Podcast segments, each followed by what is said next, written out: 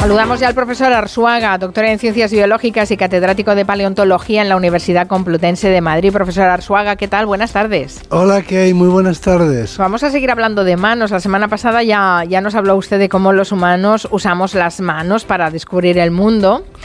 Eh, a pesar de que siempre nos dicen de pequeño, no toques, no toques nada, y es lo primero que hacemos, es poner la mano, ¿no? Tocar y chupar, ¿no? Sí, psicología inversa, sí, esto, este, esto es tremendo. dicen es frase de madre eso de que tienes los ojos en los dedos, es una pues frase de madre. Bueno, hay muchas expresiones en nuestro idioma que contienen la palabra mano, ser la mano derecha de alguien, tener mano izquierda, eh, actuar con mano dura. Mm, hablar con, la, con el corazón en la mano, estar mano sobre mano, estar manos a la obra, como vamos a estar en este caso con el profesor Arzuaga. Em, tenemos que mirarnos las manos, esto va a ser fácil porque las tenemos a la vista, así que empiece a contarnos bueno, por dónde empezamos, profesor. Eso no deja de ser importante, que tengamos las manos a la vista, ¿no? Ah, claro. Porque, no, bueno, eso es una de las, de las conquistas de la evolución, tenemos las manos delante de los ojos. Eh, no, no, es casualidad, nada es casualidad en el cuerpo humano. Además decimos tener algo a mano, ¿no? Porque ese es un poco como nuestro, es nuestro rango de acción, eh, hasta donde llega la mano. Las cosas que tenemos a la mano son las que quedan, nos quedan cerca. Eh, es nuestro, nuestra esfera, ¿no? Nuestra esfera más personal. Lo que queda fuera, más allá de, los límites del brazo extendido, es como ya el mundo exterior, ¿no? Pero desde las puntas de los dedos hasta nuestro cuerpo, todo es, es nuestro yo es nuestra esfera personal. Bueno, pues eh, la mano tiene, tiene muchas cosas que contar, claro. Eh, es, decía Aristóteles que los animales duermen, duermen calzados, duermen con zapatos, no se los pueden quitar. Otros duermen con armaduras, otros, otros duermen con sus garras, ¿no? Es decir, que no se pueden desnudar. Eh, y tienen que dormir con todo lo que llevan puesto, pero nosotros los humanos podemos fabricar herramientas eh, o, calzado o, armaduras o armas o lo que sea, nos, las, nos, podemos desnudar. Los animales no, los animales duermen, decía Aristóteles, con los zapatos puestos. Nosotros dormimos desnudos porque todo lo demás lo fabricamos con las manos, lo hacemos con las manos. Y dentro de la mano está el dedo, el dedo pulgar, y hoy vamos a ver una cosa que es, que es, que es bueno, digamos, un, una anécdota, pero que nos va a servir para, para entender eh, un poco mejor la mano. Bueno, eh, hay que empezar por mirarse el dorso de la mano, porque en el dorso de la mano todo el mundo ve unos tendones, que son como unos cables, ¿no? Eso es una cosa que está a la vista. Esos tendones se dirigen a los dedos. Hay tendones que van a los cuatro, a los cuatro dedos que van desde el índice hasta el meñique, se ven cuatro en el dorso de la mano, cuatro tendones perfectamente, ¿no? cuatro tendones, pero tenemos cinco dedos. Sí, entonces el quinto dedo, el dedo pulgar, tiene su. va, eh, va, siempre aparte.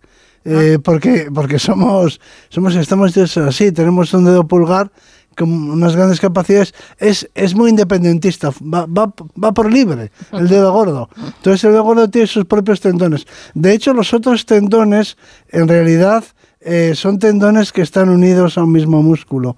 Es un músculo que tiene cuatro tendones, pero que son los que su función consiste en extender. Cuando abrimos la mano, cuando extendemos los dedos o incluso cuando levantamos la mano que teníamos flexionada por la muñeca, y lo que hacemos es levantarla para saludar, por ejemplo, ¿no? Entonces están interviniendo esos músculos. Se dice que la mano es, es, como la marioneta y esa marioneta la mueven unos músculos, unos músculos que tiran desde el codo, que eso es una cosa que hemos repetido muchas veces.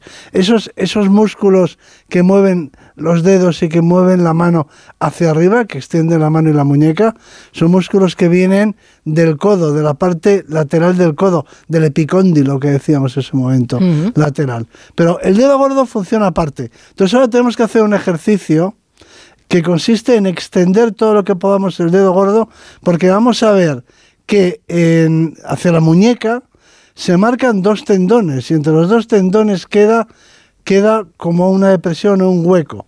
Aquí tenemos que esforzarnos todos. no, no lo, quizá no lo veamos bien porque tenemos que ir a la base del dedo gordo, donde está el metacarpiano. Aquí hay dos, dos tendones, dos tendones que en la muñeca se separan y dejan entre medias una zona deprimida entre los dos tendones que luego se conoce como tabaquera anatómica. Tiene este nombre aquí en la muñeca. Que es como un huequito, ¿no? que es como un hueco, entre los dos tendones. Ah, hay que buscarlo, pero una vez que se encuentra, ya nunca se, se lo tengo, lo tengo. Bueno. ¿Y por qué es la tabaquera? Pues se llama la tabaquera anatómica porque eh, en el siglo, los elegantes, los aristócratas, allá por el siglo XVIII y el siglo XIX, se ponían ahí el rapé, el rapé que esnifaban, que aspiraban. y hacían un gesto muy, como muy sofisticado de llevarse la mano a la, a la nariz, el canto de la mano, en realidad, la parte del pulgar a la nariz, para, eh, para para, para inspirar ese, eso, ese polvo de tabaco que se llama rapé, ¿no? Entonces se llama el gesto sería muy glamuroso, pero las consecuencias eran después horribles, bueno, sacando mocos por todas partes. El rapé se usaba muchísimo, se consumía muchísimo, muchísimo. Más que el tabaco se consumía más por la nariz que, eh, que que fumado, eh, que por los pulmones. Es decir, que se usaba muchísimo el rapé, los, los elegantes, los aristócratas, en los salones, en la alta sociedad, se lo vemos en las películas, llevaban toda su cajita de rapé, entonces de la cajita sacaban un puñadito de tabaco picado. Rapé es una palabra francesa que significa eso, precisamente, picado, ¿no? Y depositaban un puñadito en esta tabaquera y con un gesto muy afectado lo llevaban a la nariz y lo inspiraban por ahí. Esa es la tabaquera anatómica. Es una cosa que podemos contar a los cuñados en estas cenas navideñas, ¿no? Porque es algo que poca gente sabe. Pero eso está ahora sigamos en la anatomía, ese hueco queda entre dos tendones. Son los dos tendones del dedo pulgar. Un tendón es largo, largo, largo, largo y llega hasta la falange, hasta la falange de la uña. Hay uno que podemos seguir hasta el final. Vemos cómo pasa por la falange basal y cómo llega a la, falange que, sostiene la uña. Es decir, uno de los dos tendones lo podemos seguir en todo su recorrido hasta, hasta la uña prácticamente. El otro no, el otro se queda más corto. Bueno, lo importante es que esos tendones son los que permiten, cuando hacemos la postura esa de ok, la de los emperadores romanos para, eh, para indultar al gladiador vencido, ¿no? Que levantaban el dedo hacia arriba, que no es verdad, pero que se ve en las películas, que ponían el dedo pulgar hacia arriba. Bueno, eso es el resultado de la extensión de esos dos tendones. Lo interesante es que uno de ellos, el tendón, el más corto, es exclusivo del ser humano y se especula con que eh, la aparición de ese tendón es lo que ha hecho posible, lo que hizo posible luego eh, la talla de la piedra y, o quizá esté relacionado con eso. Es decir, la manipulación de objetos. Si no somos capaces de coger con el dedo gordo pues, eh, el, gesto que hacemos cuando encendemos un mechero, por ejemplo, o cuando apretamos el botón de un bolígrafo para que salga la punta, mm. ese es un gesto que hacemos o cuando queremos clavar un puñal, y de eso hablaremos, sujetamos con el dedo gordo, sujetamos la punta del objeto la piedra que estemos con la que estemos tallando o que estemos tallando o bien lo que estemos sujetando y esa posibilidad de poner la mano así es decir de hacer fuerza con el dedo gordo nos la permiten esos tendones esa posibilidad nos la ofrecen esos tendones tan divertidos que forman la tabaquera anatómica. Claro, el pulgar tiene que hacer mucha más fuerza que el resto de los dedos, por es eso muy gordo. Más, es muy gordo, mucho más que en los monos. Es un, nosotros tenemos un pulgar que es oponible, pero es el, es el pulgar con el que, eh, por ejemplo, imagínate que estamos cortando, que estamos cortando carne con una Alaska, que somos prehistóricos, somos humanos prehistóricos y queremos cortar con una Alaska, es decir, con un trozo de piedra, queremos cortar una lámina de piedra, queremos con el borde cortante, queremos cortar la carne para trocear una presa. Bueno, pues entonces tenemos que hacer fuerza ahí con los dedos, ¿no? Tenemos que sujetar esa lasca con mucha fuerza. Entonces, para eso necesitamos un pulgar muy resistente, muy fuerte. Bueno, eso nos lleva al otro lado de la mano, a la parte de la palma, que es lo que vamos a ver a continuación. ¿El meñique? Si miramos, ahora vamos a ver la palma. En la mm, palma vemos como una zona abultada en la base del dedo pulgar, se corresponde con el metacarpiano del dedo pulgar, una molla, ¿no? Sí, que digo yo, una, parte carnosa, ¿no? Eh, que tenemos ahí, que eso se llama ariatenar, ahí, eh, ahí están los músculos que mueven el dedo pulgar es decir, los músculos que hacen que se oponga a los otros dedos, los músculos que hacen que se separe de los otros dedos, los músculos que hacen que se junte, es decir, los músculos propios. Estos ya no vienen desde el codo, son músculos propios del dedo pulgar, al servicio del dedo pulgar. Esos músculos están ahí en esta zona carnosa que tenemos en la palma de la mano. Justo enfrente tenemos otra zona carnosa que se llama hipotenar que está al servicio del dedo meñique. Y entre es el canto, el canto de la mano. El canto de la mano, sí. Mm. Y entre las dos áreas carnosas se encuentra una zona deprimida que es que se corresponde con el famoso túnel carpal, túnel carpiano que mucha gente conoce porque le, se lesiona con, el ratón, con el ratón del ordenador, ¿no? Sí, haciendo ese tipo de, ejercicios, lo que sucede es que por ese túnel carpiano, que es un túnel que se forma entre los huesos del carpo, de la muñeca, por ese túnel carpiano pasan los tendones de los músculos que flexionan los dedos. Ahora vamos a hablar de cómo se cierra la mano, los que cierran la mano. Y son ni más ni menos que nueve tendones. Y también pasa por ahí un nervio, el nervio mediano, y si esos tendones, por, por hacer algún tipo de, mm, de ejercicio pues inadecuado, se inflaman, terminan por eh, oprimir el nervio mediano y eso es lo que produce esas molestias y esos problemas en la mano que pueden requerir cirugía. Pero ya tenemos entonces localizado el túnel carpiano y lo podemos tocar.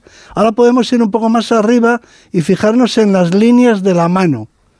Hay dos líneas en la mano que son transversales y de hecho son oblicuas no son horizontales, sino que son oblicuas. Todos tenemos líneas diferentes, ¿no? En la mano. Sí, hay muchas líneas, pero hay dos que la atraviesan. Eh, si miramos la palma, todos tenemos dos líneas que son transversales, que van de un lado a otro. Bueno, pero esas líneas son líneas que, son, que están que, no están en ángulo recto, no son totalmente transversales con respecto al eje de la mano y del antebrazo. Si miramos el eje de la mano y el antebrazo, vemos que esas líneas están como inclinadas, ¿no? Bueno, ahora lo que tenemos que hacer es cerrar el puño y mirarnos los dedos. Entonces, y los nudillos. Mm. Vemos que esos dedos tampoco están en ángulo recto con el eje de la mano, están desviados del eje de la mano y del eje del antebrazo, están como escalonados, ¿no? Entonces cuando cerramos el puño, es como si podríamos imaginar que estamos sujetando, que estamos sujetando, por ejemplo, un martillo. Vemos en nuestra imaginación cómo estamos sujetando algo y la inclinación de esas líneas de la palma también nos marca la dirección del martillo. Es decir, que tenemos una mano que nos permite dos tipos de agarres. Un agarre que se llama pinza de precisión, que es cuando con dos dedos, o tres dedos, o cuatro dedos, o los cinco dedos, cogemos una bola, una esfera, con todos los dedos, eso sería un agarre de precisión, y un agarre de fuerza, que es cuando cogemos el mango de un martillo. Bien, cuando cogemos el mango de un martillo con todos esos dedos y cerramos el puño. Bueno, esa también es una característica exclusivamente humana. Los chimpancés no tienen ese escalonamiento, ese, ese eje em, que, que es diagonal, que parece que está hecho para sostener un martillo. Entonces ahora lo que tenemos que hacer es hacer el movimiento con la mano el movimiento de clavar un clavo. Entonces estamos viendo que con la mano tenemos más giro, si queremos decirlo así, hacia el clavo que hacia el otro lado. Es decir, la mano tiene poco giro, poco recorrido cuando se separa el martillo del clavo, pero tiene mucho recorrido hacia el clavo cuando se clava. Hacia abajo, sí. Muchos ángulos. Le damos hacia abajo. ¿De acuerdo? Eso, eso nos dice que tenemos la posibilidad con la mano de hacer tres cosas. Una, agarre de precisión. Dos, agarre de fuerza con un palo, con un martillo. Tres, utilizar el propio puño como arma. ¿Y qué fue primero, la ergonomía de las manos o el, o el empezar a, no sé, a blandir eh, instrumentos para, bueno, pues para dar golpes? Para defendernos. O para, defendernos. ¿Qué fue pues, primero? Eh, es que esa es una de las posibles explicaciones de que nuestra mano, nuestra mano es, es útil, por supuesto, como herramienta, pero nuestra mano también ha podido tener un papel decisivo en la supervivencia, porque nuestros antepasados, los australopitecos, eran como chimpancés en cuanto a tamaño corporal, digamos fuerza física o incluso menor que los chimpancés, pero los chimpancés tienen una boca, tienen unos, unos colmillos, unos caninos, que decimos que no tienen nada que envidiar a los de los leopardos. O sea que, de hecho, un chimpancé mm, no tiene, no tiene miedo del leopardo, no tiene, no tiene que temer del leopardo en condiciones normales. Son tan fuertes como el leopardo. Tienen la piel dura, mucho más dura que la nuestra. Nosotros somos monos de piel fina, es decir, que eso les protege contra los arañazos, contra las garras de, del leopardo. Tiene eh, mucha fuerza, eh, una fuerza en los brazos, una fuerza corporal que es como una vez y media la nuestra la de nuestra especie, son mucho más fuertes y tienen unos caninos que, son como los de un leopardo. Claro, por eso nosotros necesitamos cosas para defendernos. Porque Pero el gran problema no podemos. El gran problema de la prehistoria es cómo sobrevivían y luego, por supuesto, los chimpancés viven en un hábitat forestal en el que tienen la, posibilidad de, de, huida hacia las copas de los árboles, ¿no? Entonces, el gran problema es cómo sobrevivían nuestros antepasados, cómo se defendían sin colmillos, sin caninos grandes de los depredadores, que eran los leopardos y luego eh, al frecuentar ambientes más abiertos los leones, ¿no? Entonces puede que la respuesta, quizá nunca lo sepamos, pero que puede que la respuesta sea en la capacidad para lanzar objetos con precisión, para lanzar piedras, por ejemplo, que es un arma que ninguna otra especie utiliza, y por supuesto para golpear con bueno pues con, con, con precisión, con, con una maza, con un objeto con algo, con un palo, y luego más adelante ese movimiento de la muñeca que he mencionado, mm. es, ese, esa inclinación mucho mayor hacia el lado del clavo que hacia el lado contrario, parece que lo que nos está diciendo es que tenemos la capacidad de golpear con un palo, con una maza, con una espada, ¿no? Vamos a mirar las manos de diferente manera a partir de esta lección de anatomía con el profesor Juan Luis Arzuaga. vamos a saludar a Eulalia Rosa antes de despedir la lección, si le parece, profesor, para que nos hable de, haga el contrapunto, nos hable de manos amorosas. Sí, porque ahora que, ahora que estamos viendo nuestras manos como máquinas de matar, no sé si las vuestras, mm, nosotras no, no pegamos muy bien. Mm, Carmen y yo hemos estado hablando en la redacción que no se nos da bien pegar. No, ni puñetazos ni... Que no tenemos técnica, técnica ni ya para, para dar buenos puñetazos. Entonces hemos decidido hablar un poco de manos que dan amor y por eso os he traído esta canción maravillosa de Bill Withers que se llama Grandma's Hands. Y es una oda a las manos de su abuela. No sé si recordáis las manos de vuestros abuelos, de vuestros padres, de las personas que os han dado amor, ¿no? Porque las manos son muy características. Entonces, yo perfectamente. ¿Verdad? Parece estarlas viendo las de mi madre. Sí, sí. Exacto. Yo veo las de mi padre perfectamente también. Pues Bill Withers escribió esta canción, que es una de las que se siente más orgulloso, y eso que es el compositor de Ain't No Sunshine, porque quería hablar sobre esto, sobre las manos que cuidan, ¿no? Las manos que, de su abuela que tocaban la pandereta en misa, que le daban caramelos, que iban detrás de él y le decían, cuidado, no te vas a caer, cuidado con la hierba que puede haber serpientes. Y me parece una canción preciosa porque además está todo escrito desde la vista de un niño, porque un niño es bajito y lo que le queda a mano precisamente pues son, son las manos de los adultos, ¿no? Que siempre le tocan y le dicen, aquí no, ves esto. Sí, sí, siempre vemos la mano de los padres. La mano. Pidiéndonos hacer cosas. Exacto, apartándonos, agarrándonos. Pues con esta canción fantástica nos vamos a despedir, profesor Arsuaga, aunque las lecciones de anatomía volverán en enero, pero es que, eh, eh, claro, estamos en el último lunes antes de, de Navidades. Felices fiestas, profesor. Felices fiestas, nos queda la cara, que es el espejo del alma. Uy, la cara. vaya enero por la cara que vamos a tener. Gracias, profesor. Felices fiestas. Hasta, hasta enero. Gracias, Eulalia. Gracias. Adiós. En Onda Cero, Julia en la Onda, con Carmen Juan.